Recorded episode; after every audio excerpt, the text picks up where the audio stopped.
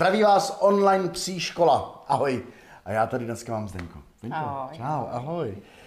Uh, řekni mě, co to máš vedle sebe za pejska? Co to je za plemeno? Člověče, to je australský ovčák. Australský ovčák. Mm, a jmenuje se Izabela. Izabela. Taková vyrovnaná, jako kdyby žádný Ne, to stres, je, nic. Ne, to je taková. Vidíš to, vidíš to, o tom se dneska Klidná. budeme povídat, protože stres u psa se dá nějakým způsobem rozpoznat. Eh, Dá se to eh, dát do kategorie jako řeč těla? Samozřejmě, určitě ano, patří tam i řeč těla. Jak poznáme, že pes začíná být ve stresu? Možná jsme ho způsobili my. Jaké je taková základní, základní projev, když pes začne prostě být nejistý? A... Tak o, on ty konejšivé signály vysílá, že? Takže každý pes to má jinak. Někdo začne kňučet, někdo Mhm. mm-hmm. začne vrčet, štěkat, někdo mm-hmm. začne lízat eh, pořádně Aha. Jazykem, mm-hmm. někdo se začne třepat se psu, Jo. někdo prostě přímo kousne. Je to strašně hodně signálů, které nám ten pes dává v tu danou chvíli. Něčím to samozřejmě ten stres člověk většinou způsobí, protože, jak se říká, vždycky nějaký podíl na té situaci, která je, protože s tím psem jsem jako jeho majitel, mám většinou podíl. Může to být třeba špatným eh, vedením psa, když má třeba problém pes s tím, že nerad potkává jiné psy. Na jaké straně bychom ho měli, eh, měli třeba vést, aby ten pes nebyl ve stresu, aby věděl, že třeba i já jsem jeho ochránce. Dívej, záleží taky na tom, proč ten stres vznikne. Není to vždycky stres z nejistoty, Mhm. mm-hmm. ze strachu, jo? může to být stres třeba už jenom z toho, že třeba ten pes je extrémně natěšený, když vidí toho druhého psa. Jo, takhle.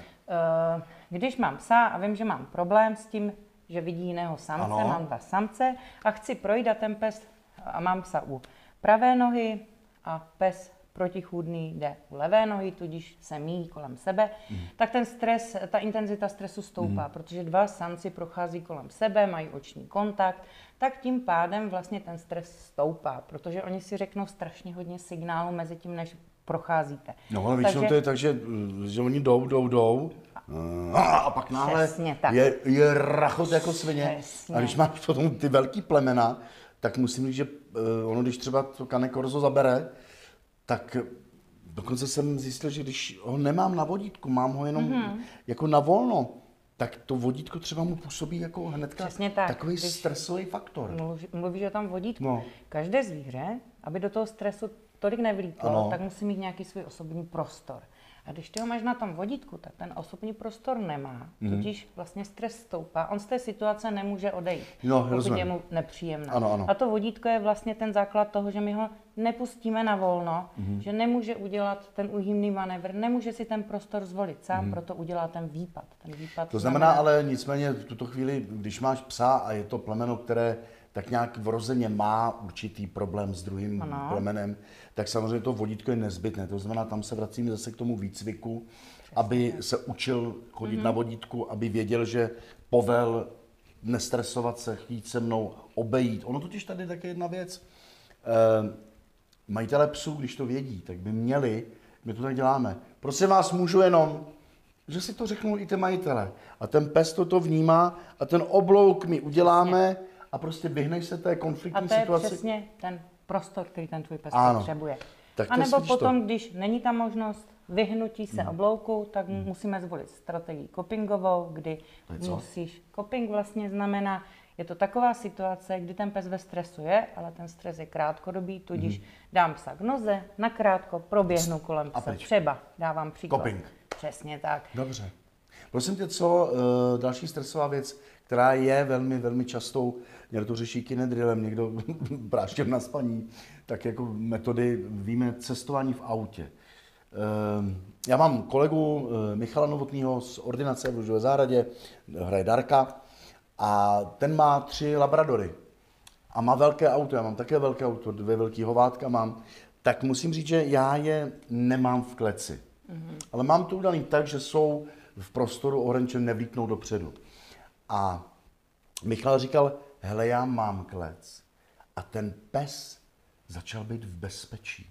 Jakože má tam boudu. E, není to nějak jako limitující prostor tak strašně, že v kleci... Víš co, to jsou ty věci, když doma třeba někdo má dokonce i klec doma. Určitě. To vůbec nechápu, ale říkám, nezavrhuji, jaký máš to názor? Eh, dívej, mm, Když je většinou pes v prostředí v autě, protože ano. v autě je extrémní natěšenost, že někde jedeme, super paráda, stres stoupá, co ten pes začne? Začne být nervózní. Ten radostný stres. Přesně, to je ten Dobře, dobře, pozitivní ano, ano. stres, Ano. většinou teda.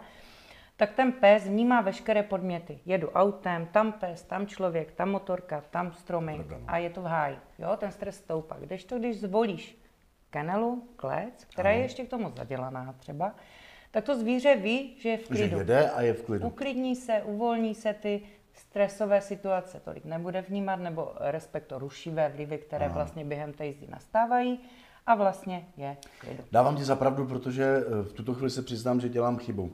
Jelikož eh, naši pejsci, když koukají a z okna vidí psa, tak to je takový rambajs, že těch 130 kg takhle začne hejbat autem, protože štěkají, brání svůj prostor a vlastně jim způsobují stres tím, že nejsou v klidu.